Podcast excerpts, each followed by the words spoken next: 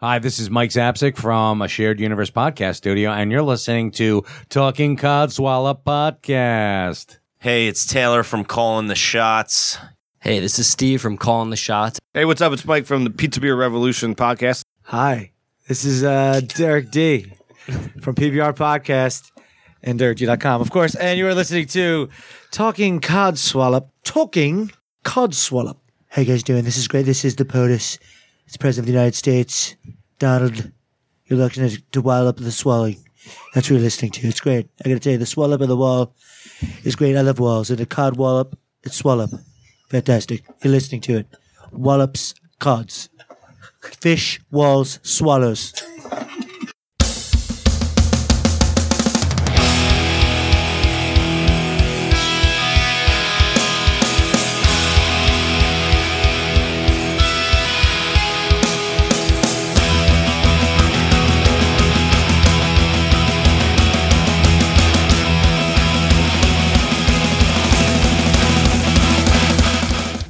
I am here today talking to the wonderful and brilliant Caroline Bliss. Caroline will be known to a lot of people from her acting roles, but we are here today to discuss her acting to a small level, but we're looking to discuss the wonderful work she's doing now. So, um, hello and welcome, Caroline. Thank you for taking the time to come and be interviewed by me. Hello, and, and thank you for asking me. So, one of my first questions was going to be if you could tell me a bit about yourself and your background, please. Okay. Um, well, my background was was I was born to two actors who were no longer acting for various reasons. And um, so it wasn't a theatrical household. They didn't really talk about acting. My father ended up teaching driving, and my mother was a full time mum. And it was quite a chaotic. We we were all quite uh, creative people, I suppose, and it's quite a sort of cha- chaotic household. My sister, my older sister, was mentally handicapped, as we Okay. called it in those days, um, and they thought she would die, uh, but she lived. It was measles encephalitis, and Wow. um, she's still alive, and she's the most wonderful, vibrant member of our family. We all adore her. Um, Excellent. but I think it was just you know it was a struggle, and then there was my brother, and then there was I, and uh, so when I grew up, I didn't have a sense of career or what it was to be a creative. I didn't I didn't know who I was or what I was, but I used to love dancing in my room, and um, just you know I would put on uh, Swan Lake, you know, Tchaikovsky, or I would put on whatever and and and dance away. Um, uh, and that's that was I really really loved that. I was. I guess I could have been quite academic. Mhm. Um, I was I went to Godolphin and Latimer School when it was a grammar school, so I had to pass the test to get in Yes. and it was a very tough school.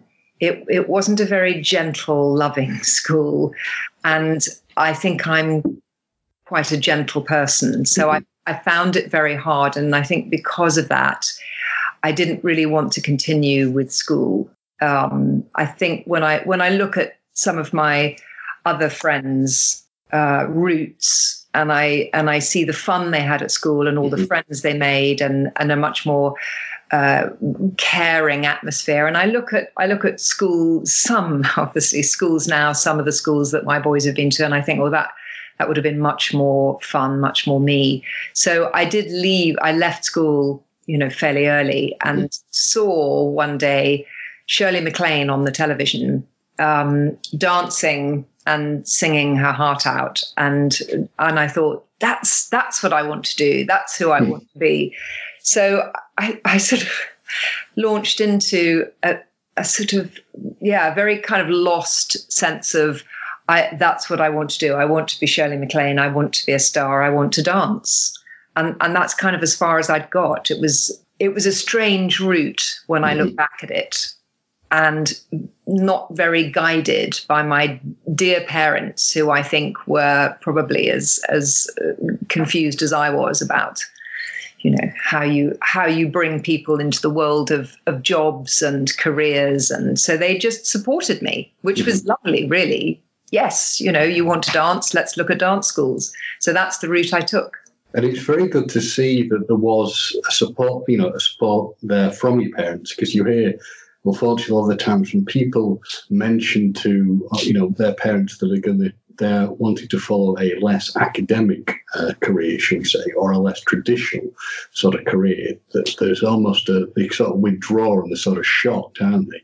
And it's sort of like, Yes. they, they can't sort of fathom that the creative side of a person wishes to be nurtured and they want to try and go into something else. Well, I, I, I think that's very true. But when you look at families, they like to stay within the known, or the Yes. parents feel comfortable within the known. So I had creative parents, Mhm. and they knew how difficult it was to be an actor, which is probably why they didn't say to me, Why don't you try acting? because they knew that that was a precarious world.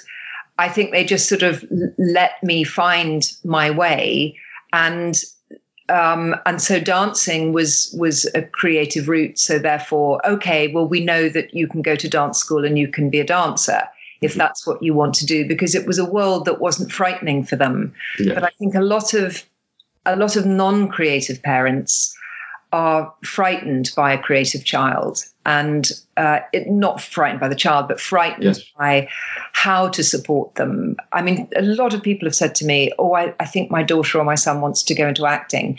But how on earth do you do that? I wouldn't know where to start. And for me it's like well it's really easy. It's really obvious. You would you try and get into drama school um, or if not, you go to university and study drama if you've got any kind of decent A levels, and and from there things kind of open up, and you try and find an agent, and it it's a route that feels really obvious to me, but. But these parents are like, really? Well, could you guide us? Could you help us? Because that doesn't make sense to us. Whereas if we'd had, you know, our two boys, we, my husband and I have had two boys, and if our boys had said, "Oh, we we would like to be accountants," or "We'd like to go into business," we'd have thrown up our our, our arms in horror and said, oh, "Oh my god, I don't know how to support you in that. You know, how are we going to do that?" So, you know, I think it's just the known, isn't it? We like to stay in the known. And within your family as well, there's obviously you saying that your parents had sort of gone out of the acting career. Uh, am I correct in thinking that uh, you have a within your family there is a, a musical heritage? That's right. Yes, my my mother's father was Sir Arthur Bliss. Okay. And do you have any memories you could share about you know, your, your grandfather? Yes, um, I I regret that I didn't know him more. hmm Um, but I remember uh, sitting in a box in the festival hall and uh, seeing this incredible, um, charismatic figure that was my grandfather stride onto the stage and take up the baton and conduct one of his pieces. And the music was slightly beyond me. Mhm. It's challenging music. I'm appreciating it more and more now, the more I listen to it. Um, but uh, yes, that was a that was a, a, a very strong memory of of how incredible he was. Wow. I mean, that's a, a wonderful memory to have as well. You're seeing him, you know, w- you know, with his profession, you know, actually doing his profession, seeing the, the Yes. wonderful impact he, you know, it can have on people. Now, you're saying about acting, obviously, the, well, initially your interest was in going into dance. So, what caused the shift in going from dance to, to acting? Well, I think two things. First of all, m- my body is not really um, a dancer's body. For in in that I mean that a dancer's a dancer needs to have a natural turnout, Mhm. um, shoulders, hips, and also the, uh, the, the the the feet need to have uh, the the you know the high arch, uh, the um, a, a particular instep in order to do pointe work.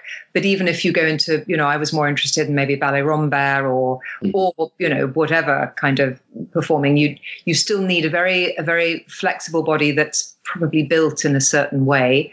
So although my body looks like a dancer's body, it it it, it wouldn't really behave. And so, for instance, I did train at the dance school um, at Ballet Rambert, and and they brought this up and said, "Look, you know, you're a beautiful dancer, but actually, uh, it's going to be hard for you." So um, I, I, think that was one main reason. But I think the other, well, three reasons. And another reason is that I don't sing. Uh, I don't sing well. I don't. I don't. I'm not comfortable with uh, tuning. You know, mm-hmm. a piano. Once I'm started in the right in the right key, I'm fine. Yeah. You know, it's not it's not a, a, gift that I have, and mm-hmm. um, and also the the third reason is that I I just went down a couple of cul-de-sacs. Really, I ended up doing cabaret dancing, um, which just just because you know to go back to to guidance none of us knew really what we were doing. And so i just followed the doors that opened. Mm-hmm. and instead of going to a proper you know three year course or four year course at a proper uh, dance and drama and performing arts school i went to a little school kind of round the corner in shepherd's bush and mm-hmm you know did night you know evening classes and and was given their guidance and ended up in as i say in sort of cabaret which was really going nowhere. And i was fortunate enough to meet somebody who said what on earth are you doing? Um, had you not thought of acting? Had mm-hmm. you thought of going to drama school and it sounds crazy but I, I really hadn't thought about it but suddenly it was like the most obvious thing to do. But I'd never acted. And in my grammar school, in those days, grammar schools didn't do any uh, uh, performing arts, any theatre. We did do art, but I was useless at art. So I didn't see myself as a creative or, uh, you know, I'd never acted. And so it just hadn't occurred to me. Um, but yes, so so when I was told, I, I then you know, again, my parents were were supportive of that, and we looked into drama schools, and mm-hmm. um, and and so I auditioned for drama school. So one of the questions I wanted to ask you was that obviously in the the the profession of acting, uh, as an actor preparing for roles, there's an extreme, it's probably one of the most extremely focused roles where you can be really scrutinized uh, by a person. And you always hear actors saying, you have to be able to handle rejection. You have to be able to handle rejection. Looking at it at the time and now looking at it um, in your current profession, how do you handle or how do you think you would hand, be able to handle the this sort of impact upon you, you as a person? Um, I, I, it's a it's a very good, very deep question and there's a lot in that question. There are a lot of aspects to that question because we come immediately to the sense of ego and self and all mm. of that. And I guess all I can say is that, it, as far as I was concerned, when I was young, I had, and I see it in a lot of young people who have been supported by parents. There is a sense of excitement about life and a sense of self belief that that um, if they passionately want to do something, they can kind of make it happen. Yeah. Not in an arrogant way, but just in a maybe they haven't failed yet. Do you know what I mean? I understand what you mean. Yes. Yeah. Yes. So so I think I think I had a, a sense of that of of this. I, I had an enormous energy and an enormous drive and passion for life. And and this kind of I, I, had this vision of wanting to connect with the world. Um, I think mistakenly thinking it was through acting because I didn't know any hmm. different. Um, but it wasn't. It wasn't even a logical. I want to be an actress because I love acting or the business of acting.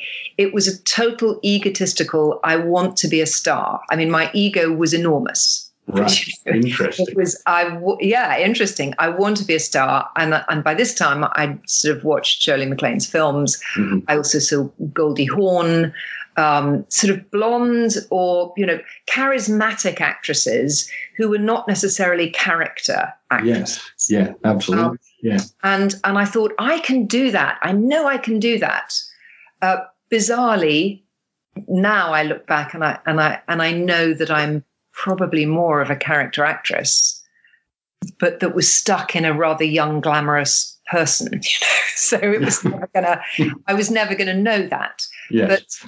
But I had this this kind of driving force, and sometimes that would just kind of sweep everything before me. So I I kind of knew the effect of it, but that's not to say that that when this person said to me, "What on earth are you doing?" You know, dancing, you're going absolutely nowhere. You should look at going to drama school. That there was a real sense of of um, a kind of implosion of oh I've I've got it wrong. I'm going in the wrong direction, and uh, you know that was a first inkling of a sense of failure, a sense of panic, a sense of I don't really know where I'm going until until suddenly I'm there auditioning for drama schools and it all came back. I thought, right, this is the direction, this is the door. And and and there I was off again. And for some reason I got into the Bristol Old Vic Theatre School and I got into LAMDA and I went to Bristol. And you're right, the the sudden spotlight on the self, I didn't cope very well with. Um, it, I, I couldn't. Obviously, you're not rejected at drama school, but you're criticized and you're compared. Yes. And I found that extremely difficult. And I think that what I did was I hid. I hid inside myself. hmm Um, I also, and it's something I talk about with my current work, um, energies, structures of coping. I think a lot of me, um, and this may sound r- rather weird to some people who haven't sort of thought about where their energy is, but I think I actually uh, shot a lot of energy out of my body. I think I just wasn't very present. Mhm. Um, I have very little memory of drama school. I meet up with old friends now. Uh, it's wonderful that the you know Facebook can connect you with people, and they remember so much more. I think no, I I don't think I was really there. So I just kind of it's like I I just sort of closed down a bit and got through, and and I thought, well, all these other people want to be serious actors, and a lot of them have been to university, and they're all you know, much more intelligent than me, and I just want to be Goldie Hawn, so it's fine because I'll just get a bit of Mhm. training and then I'll go to Hollywood and I'll be a star. You know, it was I was quite simplistic and quite kind of. Um, I, I was always five steps ahead. It was like how I was going to do that, Yes. heaven only knows. But I was already there in my head. So, so I think I think the criticism and the rejection was seen in context of a large ego who felt she was going somewhere. I also wondered, just think about something you said earlier about when you were in grammar school, uh, whether you think that might have impacted at all on the fact that you were saying that they weren't sort of like the most nurturing of people, where the teachers taught you there. Do you think that would in some way lead to the way you sort of like drew back into yourself under the scrutiny of uh, the teaching at, at drama school? Yes, yes, I think that's absolutely right. I think I had also avoided a lot of the time at grammar school.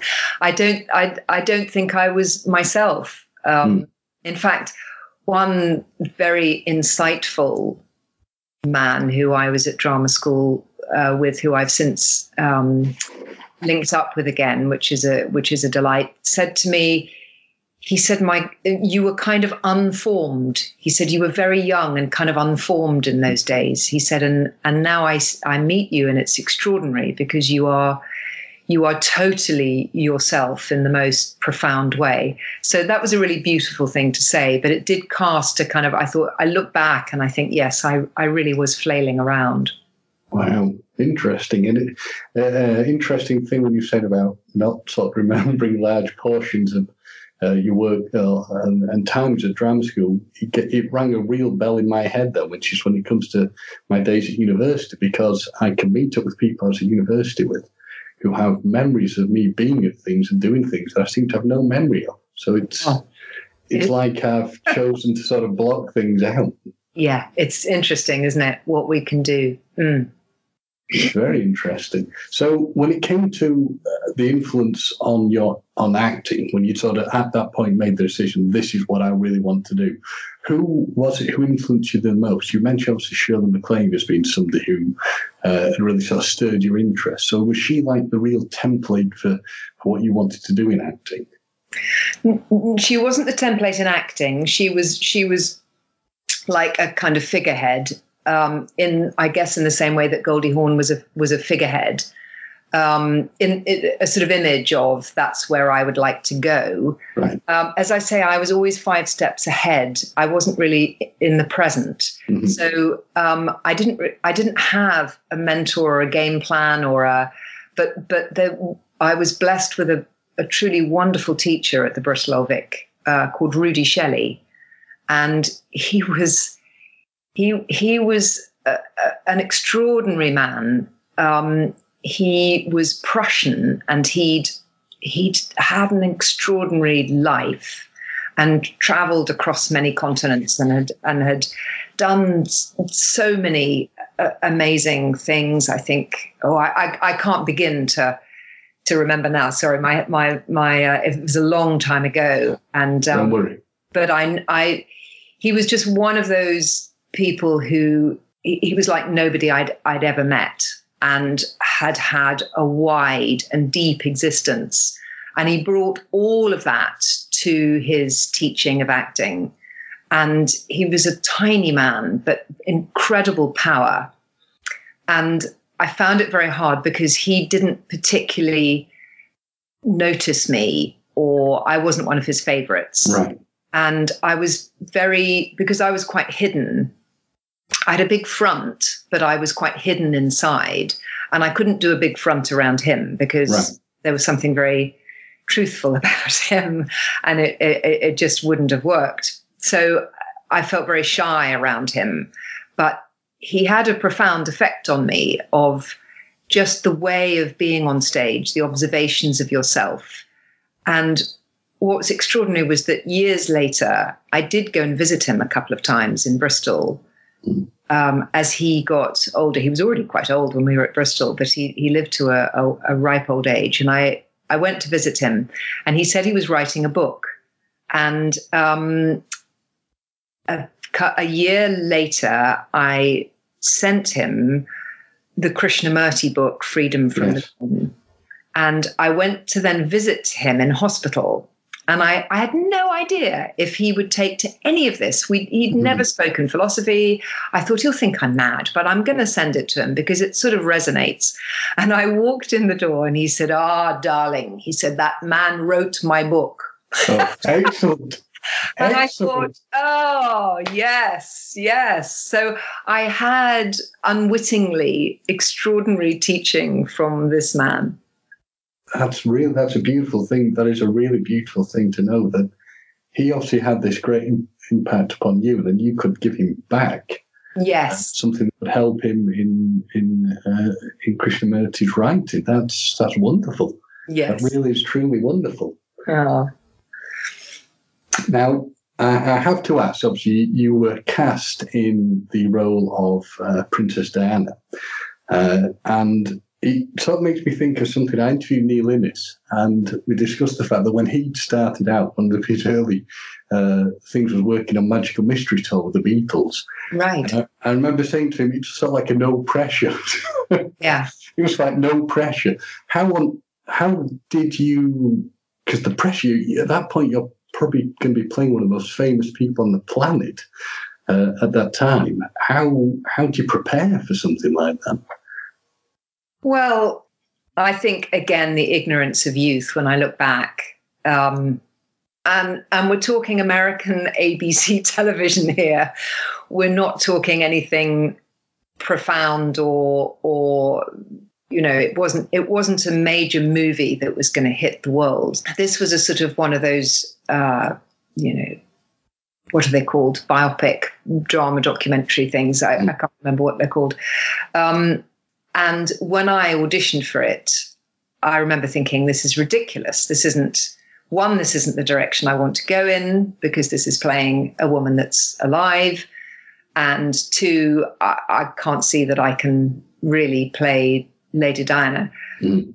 So I went to the interview, and of course, the, uh, they were all American in the interview. And, and being partly American and, and partly Canadian myself, I'm very there's almost no English in me. I feel very at home auditioning in that in those circumstances because there's a there's a freedom Yes. and a sense of humor often that that ties with my own. So I I immediately felt at home. We were all chatting away, and the panel later told me um, of the process that at this point they and I were thinking, no, this this isn't right. This, this girl isn't really right. And at Right. one point, they said something that was, or I said something, I think that they took in the wrong way um, and it embarrassed me and it was slightly hysterical and i literally did a gesture that i never do or i well hardly ever do put my hands to my cheeks Mhm. in a kind of oh goodness way. and they all went oh my god she's done it naturally oh my god and uh, i had become you know princess diana in that Wow. moment and they all were doing thumbs up at each other in front of me and i thought I think I've done something right. I think I've nailed this. So the only, you know, the preparation, what you can't prepare, was was watching her a bit, and um, the worst of it was that I had lots of Farrah Fawcett hair. Uh, you know, Farrah Fawcett Major was that actress in Charlie's Yes. Angels, and she had she had you know tons of blonde curly sort of hair, and my Flowing frizzy hair, mane, yeah. I would tame into that sort of thing. And I was rather, you know, this was one of my uh, hiding mechanisms was my hair. And they said, oh, well, we have to cut it all off. So I know. And they sent me to my my agent at the time sent me to her hairdresser, which was one of the best things that came out of the whole thing because he was also a rather fabulous Zen philosopher hairdresser, if if you can imagine it. He was a really special man, is a special man, and is still my hairdresser and a friend. But he said, he said, I'm really sorry about this. As he cut all my hair off, he tried to give me a long Lady Di, Ah. and the producers looked at it and said, Nah, needs shorter. Oh dear. So cut it shorter, and I looked in the mirror and I thought, well, I look like my brother now. It's all over. It's just you know, this is really tough. And every day they they were they my hair was such a challenge because any uh, dampness, which of course we've got a lot in England, and the whole thing goes frizzy. Mm. And it was only two years later that I learnt that CBS were also making a film um, about Charles and Diana at, at exactly the same time. And they'd cast, oh, was it Catherine Oxenberg? They'd cast an actress who had long hair in it. Mhm. And apparently she'd worn a wig all the way through. and I thought, oh, you're kidding me. so it sort of became about the hair a bit. Um, Mm. And I and I you know I played the script. It was a simple story and and it needed simplicity and and you know I I didn't know what I was doing. But it all worked out wonderfully. So, although they did, of course, take all your hair away from you. Exactly. it was fine. Let's put it that way. It was fine. I don't So- think many people saw it. Well, it is still something that's it is a historical note and historical record. So yeah, I'd say it's important. So in the, in 1983, you worked on a film called Chess Game, and as a piece of work, it, obviously has impact upon your life, but it has even more of a huge impact upon your future direction uh, because you were working with Terence Stamp, who, um, well, if, if you could pick up the story on how he impacts upon your future, please. Yes.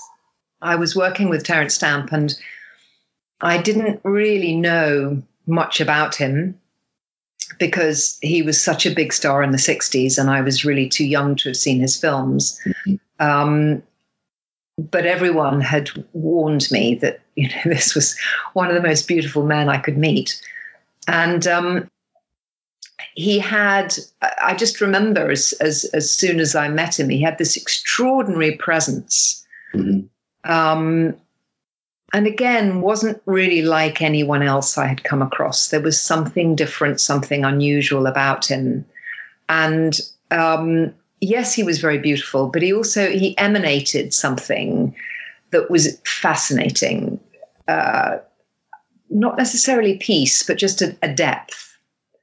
And so I began to talk to him about that. He'd come back from India not too long ago, and he was already on his famous health regime. So he would bring a thermos of mate tea in, um, sweetened with a little bit of honey, um, and bring juiced beetroot. And he talked to the crew about their health and about what they should be doing. And he was just and and so I would I was inquisitive and I wanted to know all about it. And I just never never thought about life or questioning life or questioning myself or or anything at all. And um, so he op- he just opened my eyes, and he then one day gave me this book by J. Krishnamurti um, called Freedom from the Known. And when I opened it, it was like opening a long lost door to myself. I I just thought this is uh, this is truth. This Mhm. is resonating with me somewhere. That this is really what I am now. This is the direction I now want to go in. I didn't know what that meant or anything. Um, it was also it was also quite funny because here was a here was a movie star who Mhm. was also deeply spiritual and so what happened was that um, my ego jumped into that and thought well this is even more fantastic because not only can I be a movie star, and by now I'm reading, you know, Shirley MacLaine. I think um, around that time she, I think she wrote Out on a Limb, and she was starting to to own up about her spiritual path. And, I, and I'm thinking, this is incredible because now I can be a major movie star. I can live in Beverly Hills or, or on the sea, and I can I can you know teach people about going beyond the ego. You can have it all. I can have it all. Yes, I can live the dream. So, um, so that, yeah, I was a little bit misguided, should we say at first, but a, but a profound door had opened by working with this man. And yeah, I'm, I'm very much smiled when you're saying that Terence Stamp would go and he'd be talking to sort of crew members and people about uh, you know the health and things like that. How was the, how was that received by people? Because sometimes, unfortunately, when you're mentioning things like that, people can sort of step back a little bit and be a bit unsure how to interact with somebody.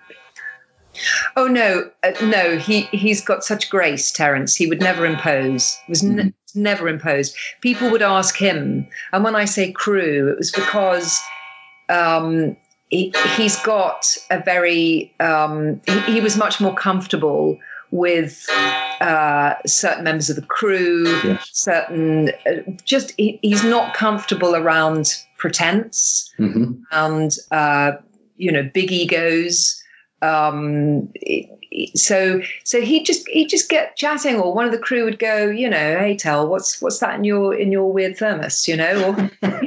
And he'd just he'd just be open, and then he'd chat, and then he'd he'd be so sweet. He'd come in the next day, and he'd he'd kind of bring a beetroot for them, or he'd you know he was very into beetroot juice at the time, or he'd do you know he was just very gentle like that. It was you know there's a there's a gentleness to him that that is is different from the you know from the uh, image of the actor. And I was thinking that's a really wonderful thing to hear because I have, unfortunately, speaking with some people who work in the acting profession, uh, you hear the stories of, uh, in fact, a very, very famous actor who I was talking to somebody worked with him who said, unfortunately, the image that this person projects, uh, being very nice, being very friendly, etc., is the polar opposite from the reality of who they are when you work with them. And that's Mm. always a sad thing to, to hear, but it's a wonderful thing when you hear that Terence Stamp is so nice and giving and open with people. Yes, yes. So, progressing with your career, we uh, we come to, to discussing probably the role you are most famous uh, for, or most well known to to people, which is obviously playing the part of Miss Moneypenny in the James Bond film. So. I was wondering if you could tell me a bit about the casting process of how you uh, how you become a member of the Bond family, so to speak. Okay, so um, again, it's it's it's a very logical route. My agent phoned me up and said they're casting for the role of Miss Moneypenny. Um, you've got an interview, you know, tomorrow two o'clock, sort of thing. Wow. Yeah, no, I mean it really is. It's very straightforward. It's- for me, it's much you know, it's it, it, it's much more straightforward than than doing what people think is a normal job. Um, because especially for actors, you're told what to do, you go and do it. You know, really. So, um, to be honest, I had seen the Bond films, but I wasn't. Uh, I wouldn't say that I was uh, a huge fan of James Bond films per se. Um, it wasn't something on my radar. Um, again, if you if you want to carve out a career, uh, you know, as a movie star in the vein of how I'm thinking, to to be Miss Moneypenny is a kind of strange side shoot, you Yes. know, because at that point Lois Maxwell was the um, only person who'd played the role. If you discount, I think there was another little one in there. Um, there was an offshoot Bond, but but Lois Maxwell had played Miss Moneypenny and was Miss Moneypenny, and that wasn't the image that I had of my career. So Right. it wasn't that I didn't want to do it; I just wasn't really taking it very seriously. It wasn't like, oh, this would be an amazing next step. Um, and so I wasn't really that, I wasn't nervous at all. Um, I turned out, I also thought I was wrong for the role. I, I, I, again, because she had created such an iconic image of Moneypenny as being, I don't know, she had that wonderful mixture of, of being, um, comfortable almost almost sort of um like a like a an, an aunt with a twinkle you know. There was a kind of womanly yes. that could go oh you know there there there i'll put the kettle on and make it all all right. Or could suddenly turn and be be actually you know quite quite sexy or quite twinkly or you know hold a crush. But she she she yeah she she had a very specific flavor and i thought no i'm not i'm i'm just not that assuming that they wanted to take it on in the same way Mhm. so i went up for the audition and i'm sitting in the room um, the waiting room with a few other a few other girls, and the door opens and and a, a girl walks out who I think, oh, she's exactly right. She's exactly got that quality. She's much younger, but she's got that quality that Lois had. And and then they said, oh, Caroline, you're next in. So I walked in the door, and there's Cubby Broccoli, there's uh, Barbara Broccoli, there's Michael Wilson, the writer, there's uh, a couple of other people and uh, and I sit down and and Cubby says, "So Caroline, how do you see the new Miss Moneypenny?" And I really had to stop myself from saying, "Well, the girl that just walked out the door is perfect," because I genuinely felt that. Wow. and and I, I bit my lip and I described myself, you know, and and they laughed. And again, I'm with Americans, so I know the the tone, you know, I Mhm. know where we can go with it, and we're all at ease with it, with each other. And it just was very easy. Um, and and and that was kind of it, really. We chatted for a bit. I left. I there was nothing to read, you know, there was no script yet. Really? Um, and I didn't think anything more of it. And then I heard a week, and I was doing a play at Hampstead Theatre at the time. And a week later, I my agent phoned up and said they'd like to see you on set um, and have you meet Tim Dalton. Mhm. And I assumed they were probably doing this with a few a few of us, like a recall, um, to see how we looked and how we fitted. So again, I wasn't thinking too much about it, and you know, glammed up and turned up at Pinewood Studios, and um, and that was quite extraordinary because that was the first time I'd ever been on a movie set, and a Bond movie set is probably even more extraordinary than a normal movie set. Um, and it was it was so exciting. It was larger than life in this massive kind of airplane hangar with pools of light and different scenes being shot and um, the crew working in hushed voices at, at the you know just experts at the top of their game it was a wonderful atmosphere and um, and out of the darkness strolled towards me Tim in his in his you know tux or whatever, just looking you know like James Bond. And luckily, I had seen him on stage playing Mhm. Not long ago, and and he was wonderful. And they, we had a couple of actors friends in common, and so I was able to say. Um, oh, I, you know, I saw you on stage and I thought you were great, and and and we were able to chat and talk about these other actors because I think he is also quite a shy man underneath the exterior, Mhm. and and I was quite shy, and it could have we could have just sort of stood there looking looking like idiots, really. So it was quite good to have had something to break the ice, and we chatted for a bit, and and actually it was easy, and and then I left, and I, you know, got to Hampstead Theatre. And I did the show and I walked off stage that night and I walked into the bar and there was my agent sitting with the casting director holding up glasses of champagne saying, Congratulations, here's to the new Miss Moneypenny. And that's a wonderful, wonderful way of having it toasted and finding out. I think that's Well, do you know, I, uh, the size of my ego was such that I, my first reaction was, hang on a minute, we haven't had the conversation of whether this would be a good move or not. you can't say that in front of the casting director. no. So I took my glass of champagne and went, thank you, cheers. Interesting what you're saying about the fact that you sort of didn't think you'd be the right person for the role. It's, it, I remember listening to an interview uh, where they interviewed Mark Hamill, and they told him about the fact that he ended up playing the Joker, and he thought, "There's no way they'll cast me in this role. Not going to happen at all." Went in completely relaxed, did his thing, and then said when he found out he got the role, he couldn't even remember what he'd done. I was sort of panicking. But they're like, we've got playback. You'll be fine. You'll be fine." Wow. Well, that's exactly it. Exactly. It's always good when you just relax and you're yourself. And then if it's meant to flow, it flows. So you've gone into this. The, I mean, it's a huge juggernaut when it comes to. Uh, well, I'm assuming it's a huge juggernaut from the way you've described it of working Yeah. on Bond. Um, and it sounds like you have you have a very, you know, very good relationship with people you work with. Do you stay in touch with any of them still?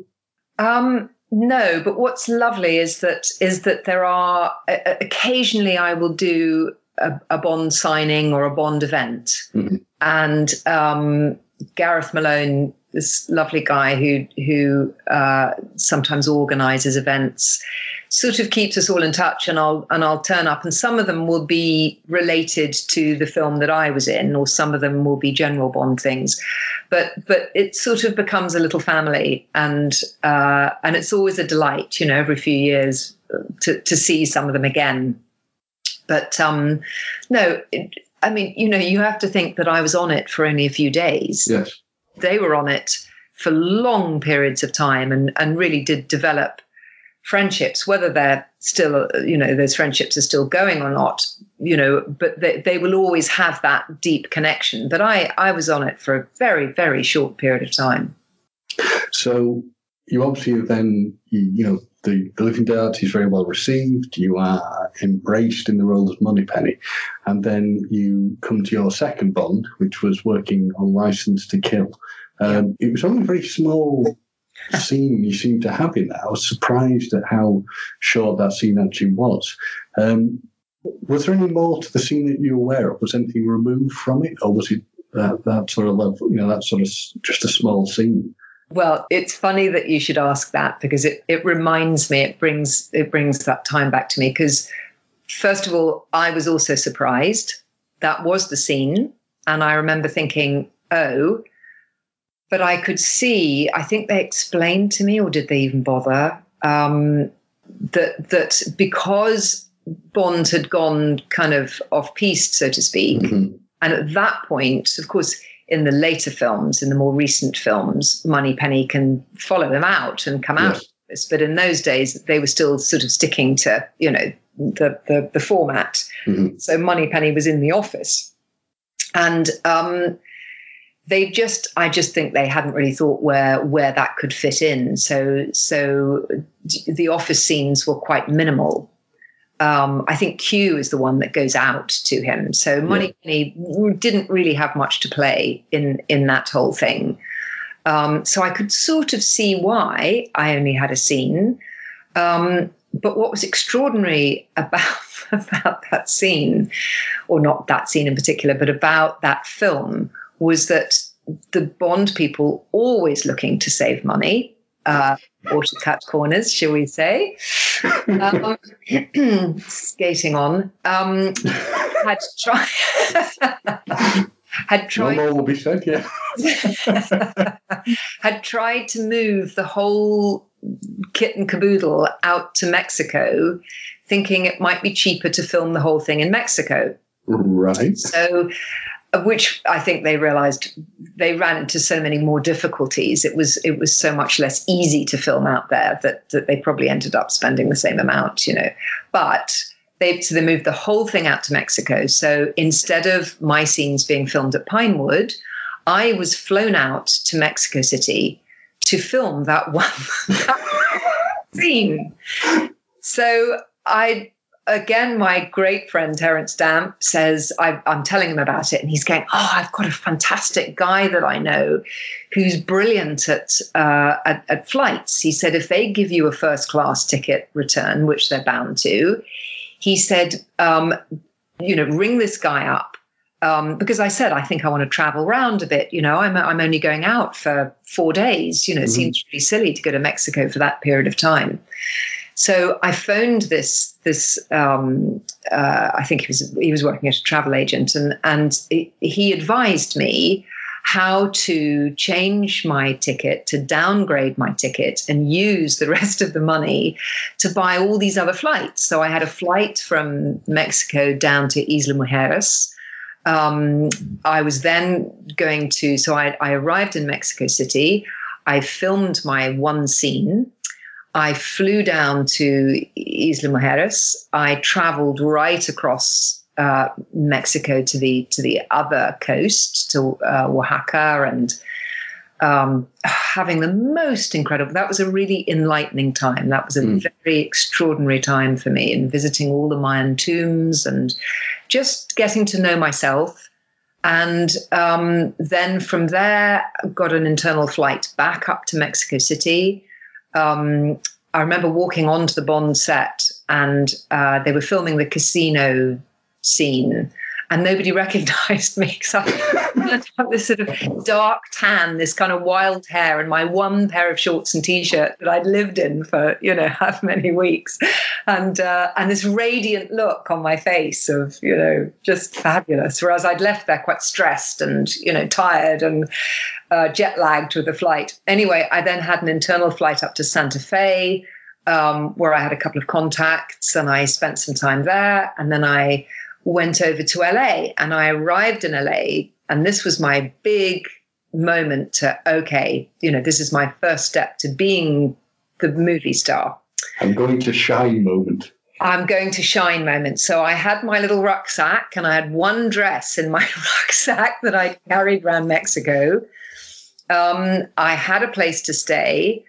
I, I, you know, I had a couple of contacts through the Bond film. Obviously, one of them was quite a big deal casting director.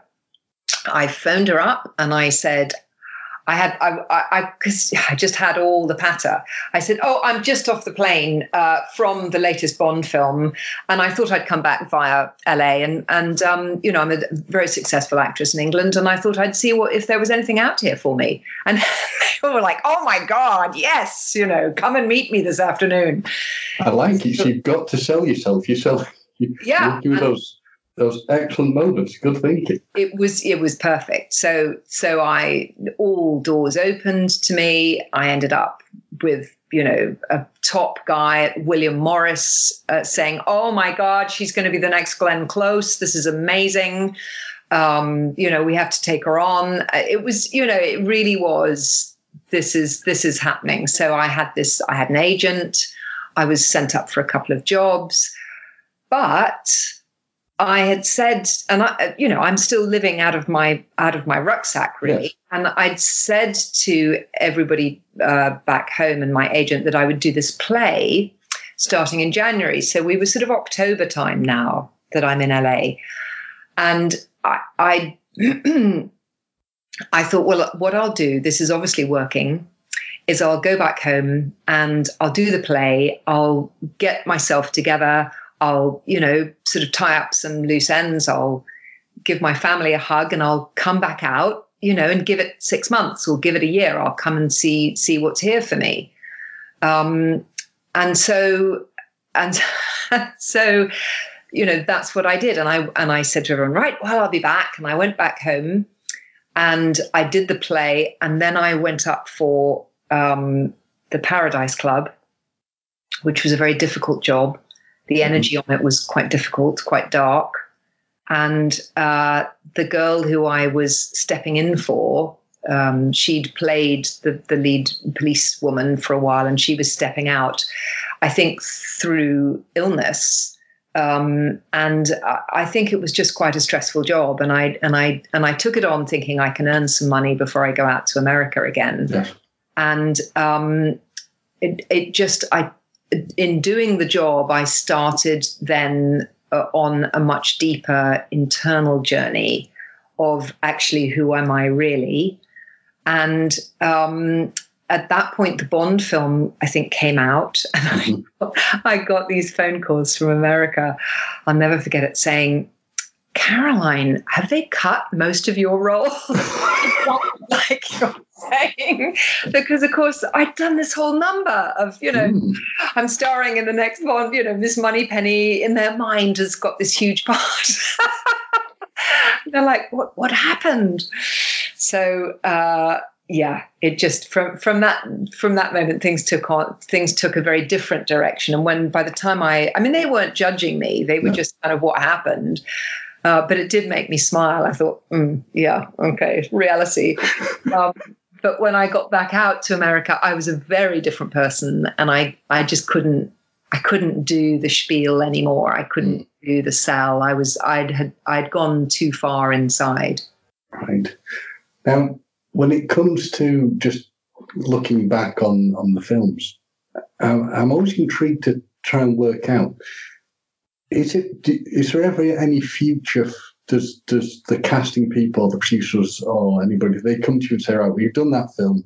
Here is the the that you will be, you know, to prepare for the next film." Or is it literally a film by film basis? Um, well, the Bond films are um, dependent on Bond. Right. and um, I don't know the full story because I'm not really, in, you know, I was never really involved in the whole Bond thing. Um, but I, I think that potentially if Tim had carried on, then I would have carried on as his Moneypenny. Mhm. But with Tim not continuing and with Piers coming in, I, I think they just, you know, everything changed, didn't it? Yes. Yeah. Um, And it was very interesting, as I understand it, uh, that you were replaced by somebody you actually know in the shape of Samantha Bond. not just somebody I know, but a but a, a a good old friend who I had been to grammar school with. We Wow. both trained at the Ballet Rambert, and we had both turned up at the same audition weekend for the Bristol Old Vic, and both got in and both gone to the Bristol Old Vic together. So I mean, our lives were mirroring each other. And bless her heart, she she couldn't bear to tell me because you know she thought she was uh, Stealing your role, maybe. stealing my role yes and uh, she felt awful and so and i didn't to be honest i i hadn't known they were they were recasting because i didn't know the situation with tim Mhm. um, i think if they'd recast her and tim was doing it that might have felt a little bit Yeah. but because tim wasn't doing it Mhm. also my life had changed and i really was beginning to pull back from acting and look at the role of the ego and all of that and so and i and i kept phoning her and getting her answer machine and eventually i phoned and and a friend of hers picked up the phone and said oh oh has she not spoken to you yet and by the time she phoned me i thought something so awful had happened As you would think, yeah, yeah. know, that I was I was prepared for something ghastly. So when she said, "Darling, I'm so sorry, I don't know how to tell you, but they've they've offered me Moneypenny," it was just I laughed. You know, like, you know. Um, and I and I said, well, I, if it's going to go to somebody, how wonderful that it's going to go to to such a good friend. That what a wonderful way to look at it. Um, I was thinking you were also discussing, well, on discussing playing that role. Obviously, the people do have concerns about typecasting, uh, and obviously our our ego uh, is either sort of massaged or feels damaged by things like that. How did you feel about that? Did that ever enter your mind a concern about typecasting how it would affect you as a person? No, I I think I wasn't that kind of actor. Um, I think I, I think deep what I call proper actors probably think about that um, about the role of typecasting, about the direction they want to go in. Um, but as I've mentioned many times, that that sort of wasn't where I was at. So um, I think the ego massage comes in, or the or the sort of ego rejection comes in all the time, more to do with how people treat you. It's Mhm. quite interesting as an actor. You are either somebody who is um, very impressive. You know, the, the the the figure of an actor is either really quite is held in awe by some people, and uh, on the other hand, you can be the lowest in the pecking order. You know, you're under. You sort of come last. You know, there's the producer, the director, the well, even the casting director. You know, when you want the part, when you need the part, has more power than you do. There's the writer. There's um, you know the crew the the actor is kind of right we're ready for you now. Come and stand on your on your spot and and and and and we'll clothe you. We'll give you the line. We'll light you. We'll direct you. It you know in some some instances you, you just feel um actually quite powerless. Mm. so so you, you go you literally go from one minute having your ego massaged feeling on top of the world to the next minute feeling like nobody and the famous actor phrase of you're only as good as your last job Mm. is horribly true Mm. So we come to what I consider to be the, the really interesting part of this interview. And everything before it's been interesting, Caroline. So don't think I don't mean like that. no i think know what- what you mean. That really whets my interest is that you you made a change. You made a really big change from pursuing the career and the life of an actor into going to a more spiritual path. And obviously, there is the going back to your contact with Terence Stamp when he was sort of giving you the initial information about uh, the work of Krishnamurti. Um, what prompted this big change in your life? What was, because I'm assuming you can't, it, it's hard to describe as like a light bulb moment, but what made you want to go into this more spiritual path? um it was a Or can it be described as a light bulb moment? Well, it was a slow process with various light bulb moments. So the process had started the minute I met Terence, the minute I read Krishnamurti. Something had shifted within me, or some a perspective had shifted. And as I say, I then hooked it onto being a star. I hooked it onto the ego. And um, then as I worked with this over the years when I was being an actress, Mhm. I had the insight that what I was doing was the, the, the Krishnamurti teaching and non dual Eastern philosophy is about uh, being free of the separate self, being free of the ego, and this sense that we are um, uh, a, a, a psychologically separate entity um, that that lives its own truth. It's seeing beyond that to an eternal truth, to to to a, a, a more a, an infinite truth and a deeper connection. Mhm. And so, what I realized I was trying to do was um, uh, was sidestep myself, trying to get rid of myself in order to be in this lovely eternal peace, and which I, I intuited was there, but I couldn't reach. And so it began to be clear that with acting, that ego, that separate self, was was was being fed, and I couldn't quite be the this this the deep seeker that I wanted to be while I was in my acting jobs. But at the same time, I didn't know what that meant. And I certainly wasn't ever going to say, right, that's it, I'm stopping acting. Because I would, I didn't know what else I would be. I mean, I was trained for that; that was my job.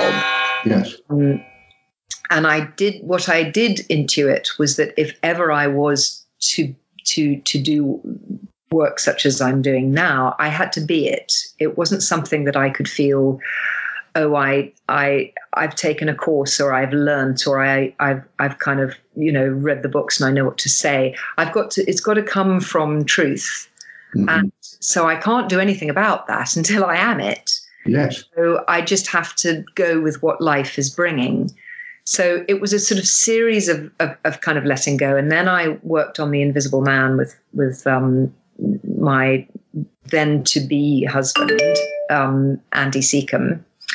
And um, by this time, I had I had also dived into various forms of therapy um, you know, trying to unpack the self, which I'm sure we'll talk about a little bit later, but Mhm. um, and then come back, you know, from a from a state of knowing myself, come back to the teachings of Krishnamurti. And at the end of the job with Andy, there was a real light bulb moment. I was graced with a real awakening where my time bound self dissolved and I saw the whole movement of my life um, in perspective as a as as a journey to now, and everybody's lives as a journey to now. And it was such a uh, a profound awakening of my consciousness that I knew nothing would be quite the same. But I didn't really know what that meant as far as what I was supposed to do. Um, and then it just so happened that life took me in the direction of being a parent Right. we got married and and I and I got pregnant and and then all of that started. So and and I didn't want to be a working mother. Mhm. I I really you know having having um, had bless her heart a wonderful mother but a not very motherly mother. Um, Right. And coming from a, a whole history of women in the family who are not necessarily cuddly mothers, Right. Okay. I really wanted to immerse myself and do the best I could um, in in yeah in in being a mother of of our two sons. So it I naturally started moving away from acting. I never said my I, I had a most wonderful agent Dallas who who had always said to me, "You're too spiritual for this business," Mm. and he kind of gently watched me go down my route without ever saying to me well come on caroline you know are you on my books or not? He just he just it, it was another very lovely presence in my life. He just kind of gently let go. But i always knew there was a lifeline or certainly for for quite a while i knew there was a lifeline. I, I hadn't made any decision. I was just going with what was coming. So obviously you were married, you've had children. How does the self prepare for that? How do you, or can you prepare for the changes that impact upon you as a person becoming a parent? Well, you can't, as you rightly say, you can't prepare for it in any way because you can't know the experience or how it's going to particularly affect you until it's happening. And um, from a perspective of my inner journey, it was it was perfect, but I but I couldn't see at the time how perfect it was. So I had gone on a deep journey of uh, knowing that I wanted the peace beyond the self, then realizing that actually I didn't know myself at all, Mhm. and I needed to unpack myself and uh, get understand. And also, I wasn't. I wasn't. I think when I was young, again, not being very present, I wasn't very good at feeling my emotions, at digesting my emotions, at acknowledging my emotions Mhm. all the therapy work helped enormously with that. I realized I'm a very emotional creature, very empathetic, uh, feel emotions to a great degree. And uh, so, having having really gone to the root of that and and unpacking my family, my, you know, all my traumas, my problems, the, some of the, you know, difficult experiences I'd had uh, through my life. Mhm. Having unpacked all of that, having come back to the teachings of Krishnamurti, having had this moment of everything falling away, there was still further to journey because I think what happened is that is that in there I I began to feel I, I think I'm ready to teach. I think I'm Yes. ready to communicate to people. I don't quite know what it is I need to communicate, but I can feel that that you know I'm ready. And I think there was a further battering of the ego to come because the moment that I was uh, pregnant and going into motherhood, um, I was totally thrown. I, I, I, I think I thought, oh, from this position of enlightenment, I'm, I'm just going to be the most wonderful mother because I'm Hmm. going to bring up this child without ego. It's just going to be amazing. It'll all fall into place. It'll all fall into place. You know, this is how you bring up a child. It's just obvious. And oh my God, you know, both boys came along and went, think again. you think you're free of the ego? Well, we're just going to bash you over the head. you are far more angry, reactive. You know, yourself is going to be shown to you in all its all its hideous glory, in a way that only you know children can. Mm. Um, and so I had. I, I kind of lost everything. I lost everything and and and hit a deep humility of Right. really not knowing and and and that it was a kind of real bottoming out of okay you know i i, I get it so th- there's a i think there's a, a, a spiritual um zen saying of of chopping wood and cleaning rice Mm. or something you know until you can do that without ego without needing to be anything at all you're not ready. Mm. and and it felt like that. It felt like i needed 10 15 years of chopping wood and cleaning rice. Um and going but i want to you know i want to be i want to be of use. I want to be somebody you know i've got this i've got this wisdom. And it was like no you haven't. No you haven't. You're just a mum. Just get in the car. Just put the laundry on. Just make the children's food. You know just you don't know anything and postnatal depression and you know two very demanding extraordinary boys. Mhm. um, we struggled with money. You know it was it was being part of the struggle of existence. What that eventually gave me was the link between the search for self-love of the western teachings Yes. and the freedom from the self of the Eastern teachings. And the link for me is the emotional body, which is manifested as the inner child. And it's like there is a part of us that says, I've come to this earth with gifts. And in order to use those gifts, I need to learn wisdom and compassion. And for instance, if you had a room full of new mothers and a Yeah. woman stood on stage telling them all, these are my 20 points to being a perfect mother. And she goes through them all and they all make sense. And the women are like, oh, this is great. And then one woman says, So, how many children have you had?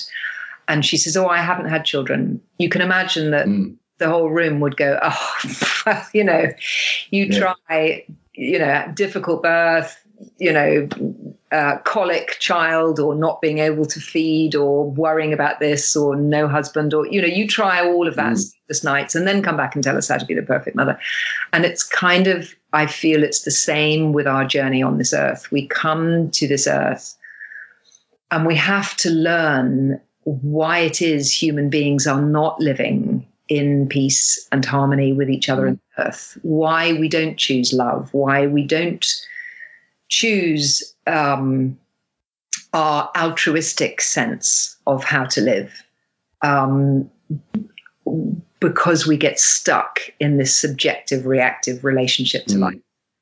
And I saw so clearly that it's a each of us has a perfect journey with a perfect array of obstacles to teach us that wisdom and compassion. And only in understanding and digesting and um, being fully aware and compassionate with the self in our in our acknowledging of these difficulties of suffering of rage of anger um, can we begin to uh, bring that that alchemical love and compassion to the root of ourselves and therefore to others therefore each self then becomes not separate from ourself and so the the the rippling out of awareness of of actually I am no different. My story is different and my packaging is different, but I am no different from the rest of mankind. And that's that's a very well to me that's a wonderful way of looking at it because one of the things that I found, well, not just myself, that sounds terribly well egotistical, but in general, the the West has this real problem with the fact we compare ourselves so much to everybody else. We should have the, if someone does it this way, we should do it this way or better. Yeah. Do you, uh, well, you know, the, the thing of the, the comparison issue, do you think this can be overcome? Is it possible to do it? Is there a way of doing it? I think it's really hard. I think comparison is, you're absolutely right. It is, it is one of the roots of why mankind is unable to flower and um, and live in harmony because when we as soon as we compare ourselves to another we're stuck in separation mm-hmm. stuck in we're stuck in ego and social media is all about comparison yes. schooling yeah. is all about comparison a lot of families um, are all about comparison to your brother, your sister, or, or the ideal of how you should be. Our psyches, mankind's psyche, part of the movement of the brain has become about comparison. And even when people have let go of comparing themselves to other people, for instance, they may then compare themselves to the ideal they hold about themselves, or then they compare themselves to how spiritual they're being. Mm. Or oh I, I, felt really in the flow yesterday and i was really in my heart and today i'm not. So oh god i've got it wrong and i want to find that again. I mean it's the brain is constantly constantly comparing. And i think to try and stop the brain comparing brings us into conflict with ourselves because we are comparing. So mm-hmm. we'd have to control the brain to stop comparing so the only the only direction is to is to actually bring a greater amount of awareness to the fact that we're constantly comparing. And then as with any issue to really unpick and intuit it down to the root. So my problem with comparison might be different from say your problem with mm-hmm. comparison and but it will show me the root the the inner child will show me what the problem with comparison is so was it that i was compared to my brother or was it that i was compared to other people at school or was it that um, I was bullied and um, told I was rubbish, or was it that? Do you know what I mean? It will come yes. back to um, a very real thing. So to start with a sort of generalized, oh, we shouldn't compare. Mm um, will only take us down a kind of well we should therefore not compare and then and then we're not with we're not working with what is. Whereas when we get to really know ourselves and, and the root of ourself as i say this this this kind of inner child we can then go ah that when i compare i'm i'm back into a scenario that i know inside and when we when we take the attention and the love and uh, there we realize that each time we compare now, we're give we're given uh, an opportunity or a gift to actually bring compassion to the root of that self that had been compared from the start, if that makes sense. Mm. So, so every moment is a gift of understanding. So the the reason for me that the that the inner child is is is important. It isn't it isn't the the the end game, but the inner child is is is a really important bridge. Is because, for instance, um, we might sit in meditation with lovely music and a and a, and a candle or whatever, um, and and be longing to find you know inner peace and stop the brain f- from comparing um, or stop the brain from worrying or being anxious or or all the things that the brain does. Um, and and actually what's happening is that the self the inner child is saying yeah but i'm I'm actually needing to look at this stuff. I'm needing to learn wisdom and compassion. I can't let go of it yet because mm. you haven't you haven't unpacked me. You haven't looked at me, and I'm in pain, or I'm angry, or I'm confused. So don't just push me aside and make me find peace. You know, mm. I'm not ready. Mm. Whereas when the child has been heard, when we've really, when we've found that that inner sense of self acceptance and knowing and being with, not intellectually, but really viscerally in, in, in, the, in the cells of our body, then it's the altruistic nature of the inner child to say, oh, okay, now, now it doesn't need to be about me. Now I'm ready to actually see what the good of the whole is. Now I'm really ready to let go of my story and my needs for the good of the whole. And that becomes then the entrance into the spiritual life. So, is that, if I understand it, because one of the things I wanted to ask you about was the fact that to sort of move forward, you've got, got to be able to forgive yourself and others of what the things that have happened in your life. And without doing that, you kind of you are stuck in the, the moment of being unable to unable to, to address issues and move forward. It can feel impossible to do that. Going off my own experiences, it can feel that, that it's something you can never do. What advice can you give about for a person who wants to do that, who wants to try and forgive maybe themselves or forgive others? How easily can it be done? Can it be done? Okay, so absolutely it can be done but it's a it's a it's a total journey. It's not something that is easily done because mm-hmm. it needs to be done with total perception. Um, understanding and seeing is the key, not intellectually, but through the heart. And when I, th- I think we can't forgive others until we have, uh, we can, but I mean, we can't truly understand the nature of, of forgiving others something truly terrible unless we understand the nature of self forgiveness. And therefore, those times that we feel we've failed or we've acted in a way that we shouldn't have acted, instead of that being wrong that itself was a teaching for us. Mm-hmm. And some of the most spiritual people have to fail in order to understand self forgiveness, in order to understand really the root of what forgiveness is. So, the root of forgiveness is going back and reliving in a way from the perspective of who we were then and seeing all the building blocks of what went into that moment. And the building blocks were not just ourselves, they were patterns upon patterns of who we thought we were, information from parents, from siblings, from wider family, experiences we'd had, cultural references, the whole movement of the self is is made up of so many patterns upon patterns and influences upon influences.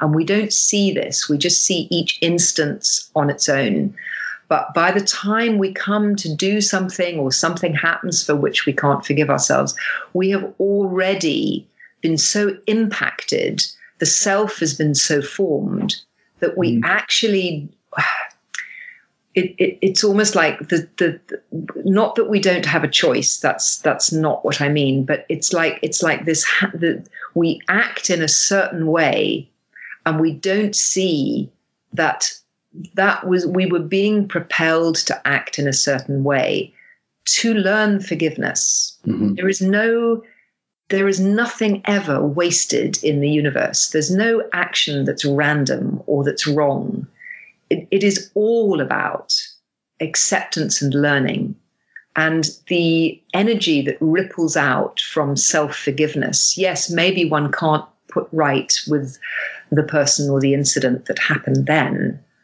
but it also that will have been something that that person or people or whatever also had to learn from and experience.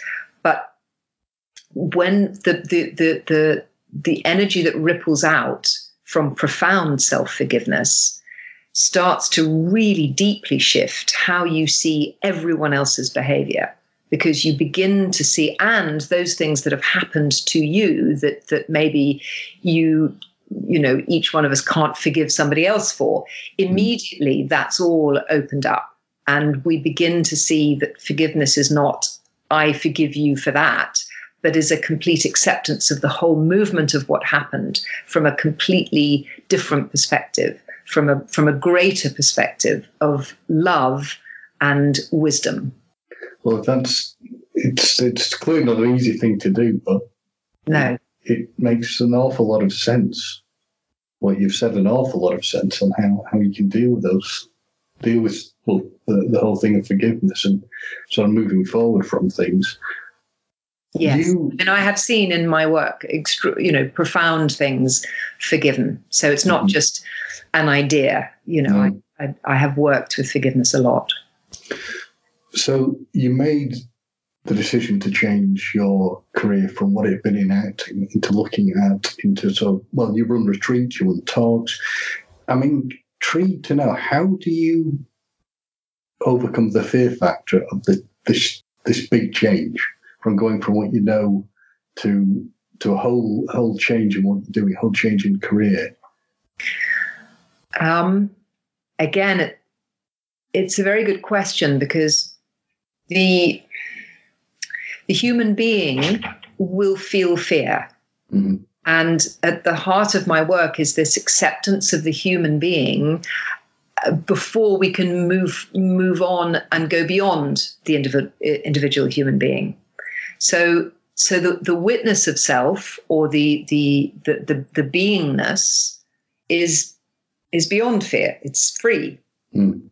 But the human being has to live on a day-to-day basis and has to pay the mortgage and Yeah. you know has to live in the west and and i often say to people that i'm you know to some of my groups when they've gone you know very deep and and often into this question and i say i i kind of almost have an image of of maybe in a in another lifetime or or what have you we were living in the east and we were we were taken into a monastery very young and we were nurtured and uh, taught the spiritual life and and you know were enlightened and it was it was all just wonderful. And and then you know this idiot here said hang on a minute that that was a little bit easy. What if we were manifested in the west? You know mortgages and kids and stress and you know no recognition of the spiritual life no help at all you know not much guidance.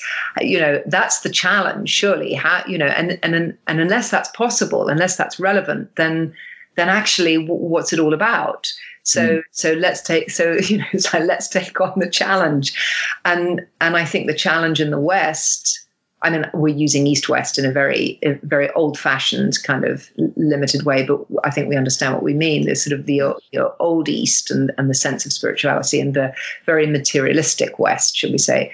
So I, I think the thing is that the that the self has to be part of the picture. The compassion for self in the West is the key to then being free of the self, as I've mentioned before. Mhm. So whenever there's fear around moving into the unknown, which of course there has been, you're absolutely right. Can I do this?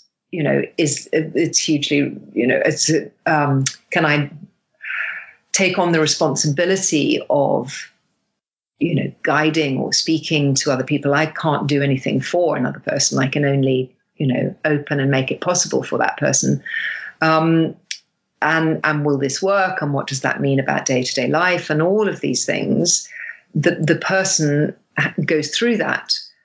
But i think when when there's a a, a sense of the the beingness knowing uh, or residing in the rightness of it then there's a seeing if it flows, so to speak. So so people began to come to me, um, and word of mouth, you know, just spread, and mm-hmm. in in a really little gentle way, um, which was perfect for me, you know, to learn and to and and my my work has grown and formed from the, the, the beauty of the people that have come to me, the questions they've asked, the needs they've had, the journey they've taken, the, the trust that people have put in me uh, with their story, with their journey, has formed the work.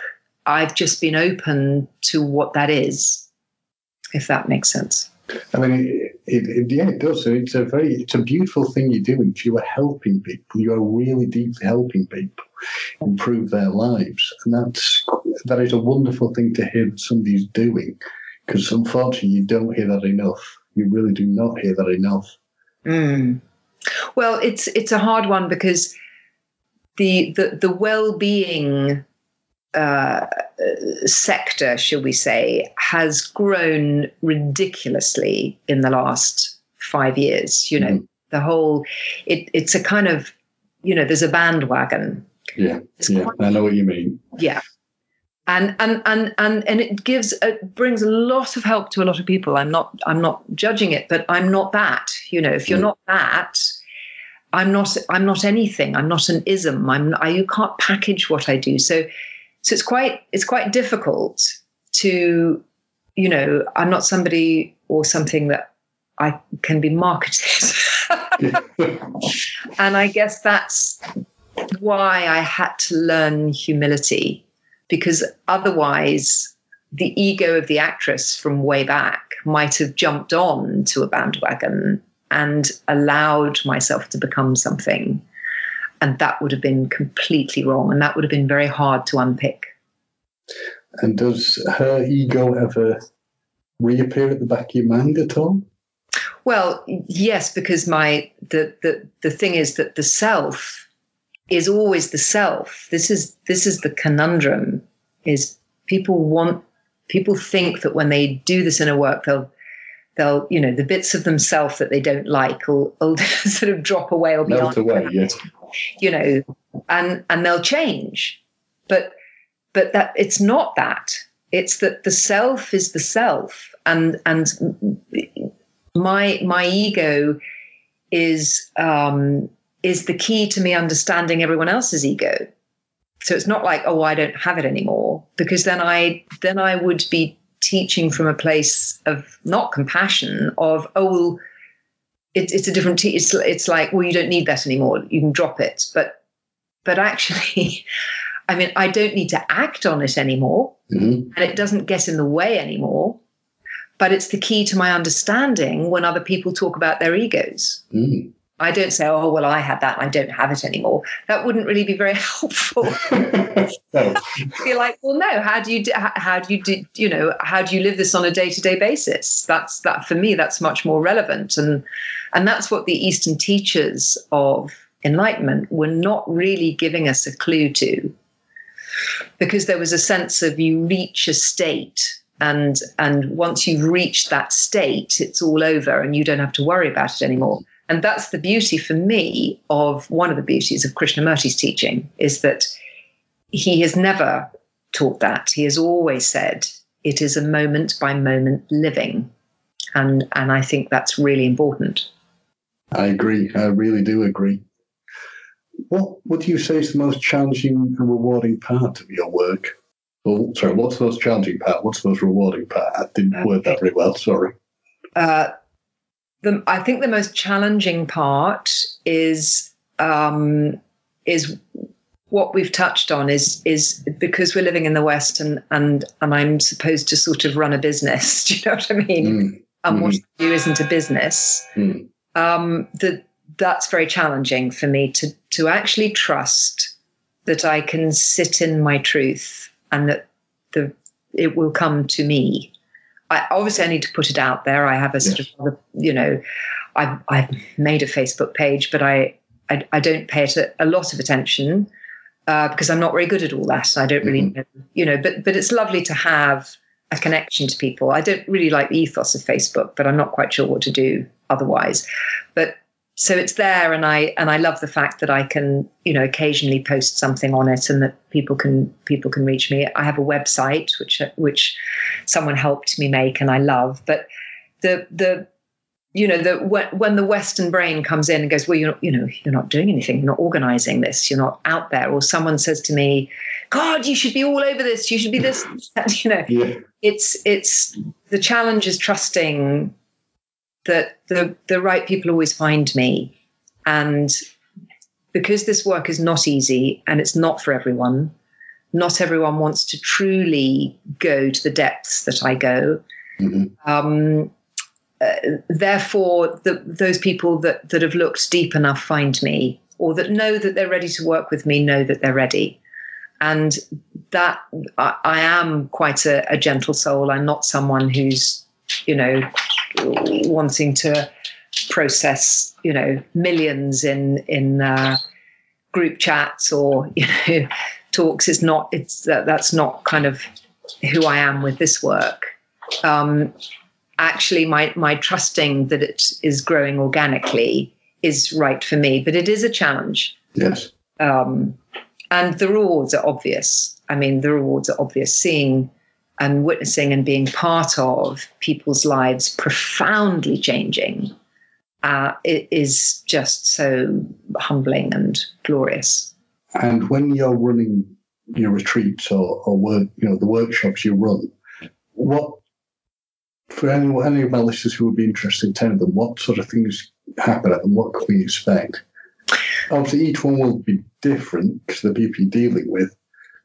But is there a general sort of template on the way the? Yes, yes, yes, there is. Um, so the retreats are structured.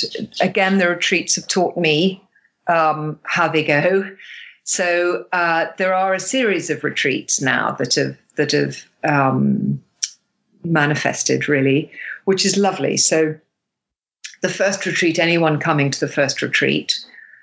Uh, will be spending so they're Friday to Sunday. They're they're quite short. The first retreats. It's like a real taster, a real dip, a dive into this work. It's it's Mhm. quite intense, um, and the person will be um, able to explore for the first uh, couple of days, able to really explore what the root of them themselves is.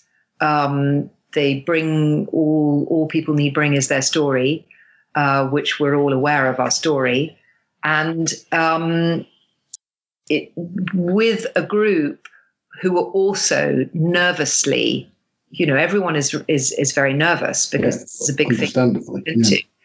But uh, with a group of other people who are also bringing their story and their vulnerability, we create a space where we begin to not only uh, unpack the, the root of each person's self, but there is a sense of shared humanity, there's a sense of shared experience. Um, we look at the nature of compassion for the self. Uh, there's often a big shift in those first few days. And then on the third day, uh, usually by that time, people are kind of opened up and ripe to experience going beyond the self. So we look at stepping back into the witness of the self and uh, a, a, a merging with.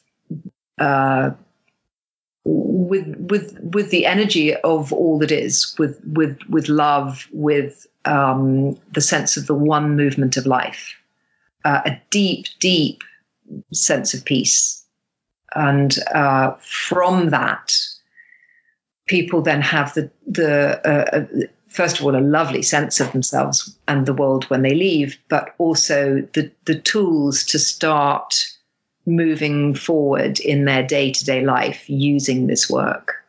and then, as I say, um, at any at, at, at given it's all very new. This this the work and the setup of the retreat, not the work, but the setup of the retreats. Um, yes. But there there are then, as I say, some people from number one retreats will will start to make noises like, yeah, we, we, actually would really like another retreat.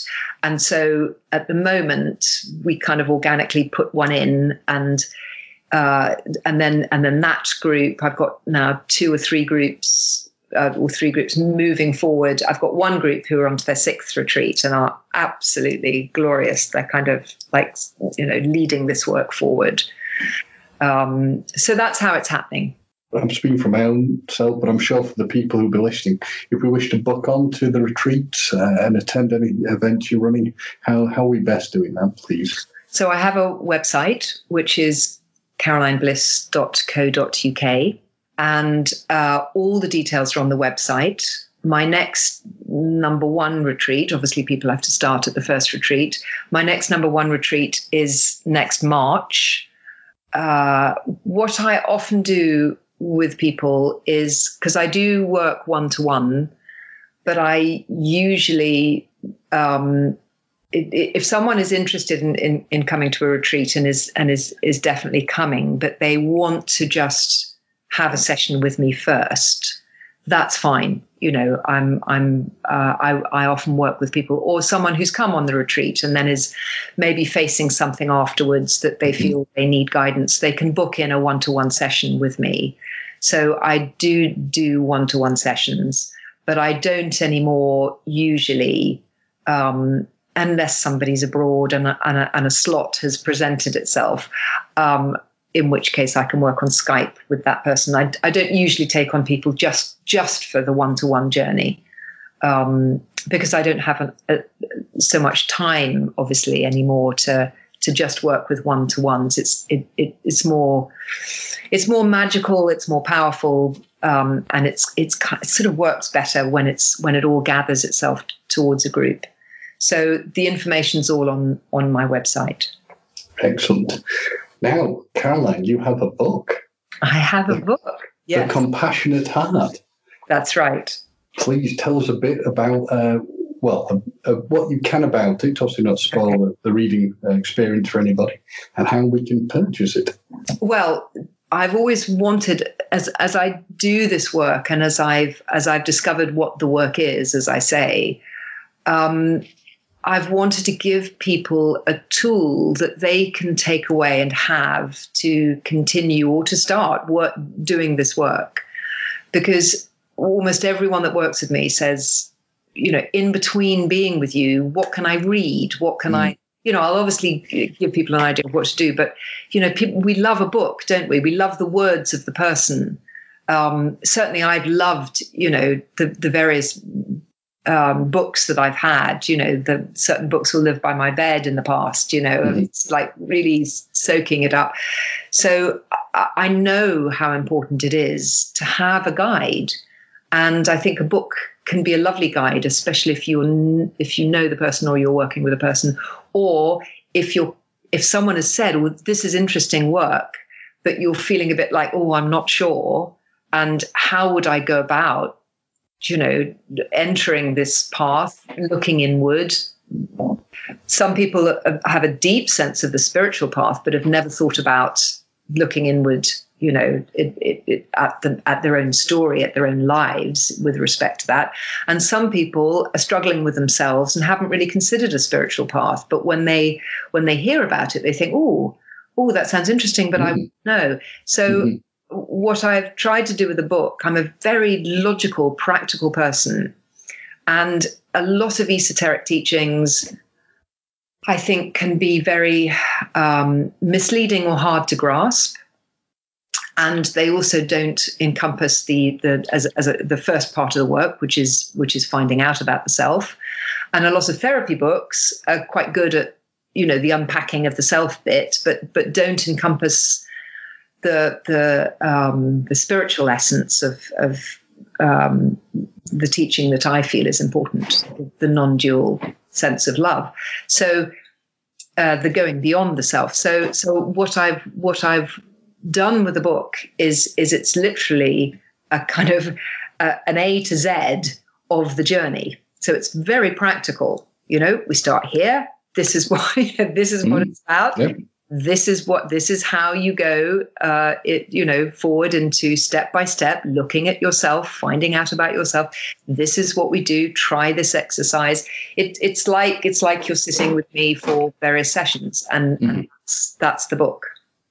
Excellent. And how do we go about purchasing it, please? Well, it's going to be sold on my website because once again, I just want to start it very organically. Yes. Everyone I've worked with, bless them, they're kind of, you know, they've been asking uh, uh, about a book. And and I so I know that it will go to them and it will go out from them to their friends and other people and and word of mouth and and hopefully from this podcast today and this conversation today. So it'll go out again very gently organically. So my website has a page about the book and there is a paypal link. Um, that that you know somebody can order the books um, on the paypal link. Um, I would advise, you know, I would, I would, I would ask, please, um, if any of your listeners, I'm not sure when this podcast will come out, but if any of your listeners um, are interested in, in buying a book, because this is very new. I mean, the books are arriving imminently. Uh, just have a little bit of patience um, with with when your book will be delivered. It will um, I will, you know, I will, it'll definitely come to you, but it's all very new for me of how to do this. And good things always come to those who wait. So That's right, exactly. patience. Um, we're obviously, you know, just coming to the end of our interview. Uh, and are there any sort of future projects or events you're going to be at that you, you want to share with my listeners? Well, yes, there are, there are, in fact, two, two Bond events coming up. Um, I do this really lovely um, uh, work with a company called Cue the Music, uh, which is, I believe, how you contacted me because you That's saw correct. Yeah. Yeah. And um, they're an incredible band that's been put together by Warren Ringham, and they play the Bond theme tunes like you've never heard them before. I mean, they really the standard is exceptional, um, and they've got two great singers. And they put on these evenings of a journey through the Bond themes. And they ask uh, Bond girls, ex Bond girls, um, to link those themes. Um, and it's a, it's you know it's a really fun night out. So I'm doing one in Folkestone this Friday, and then the following Friday, and you'll hopefully know what that date is because I haven't got my diary in front of me. I believe that's the 6th of September. Thank Hoping you. I'm right. 6th of September, I shall be in Bradford, and I know that there are still some tickets left for that one for Cue the Music in, in Bradford. well, Caroline, it's been an absolute pleasure interviewing you. And thank you so much on behalf of myself and my listeners taking the time to actually you know speak to me today and tell me more about what you're doing. It's been absolutely fascinating. I think it'll be brilliantly educational for people, and I would heartily recommend to anybody who feels they need some help spiritually about learning about themselves to get in contact with you. So thank you very much. Thank you. It's been a great pleasure.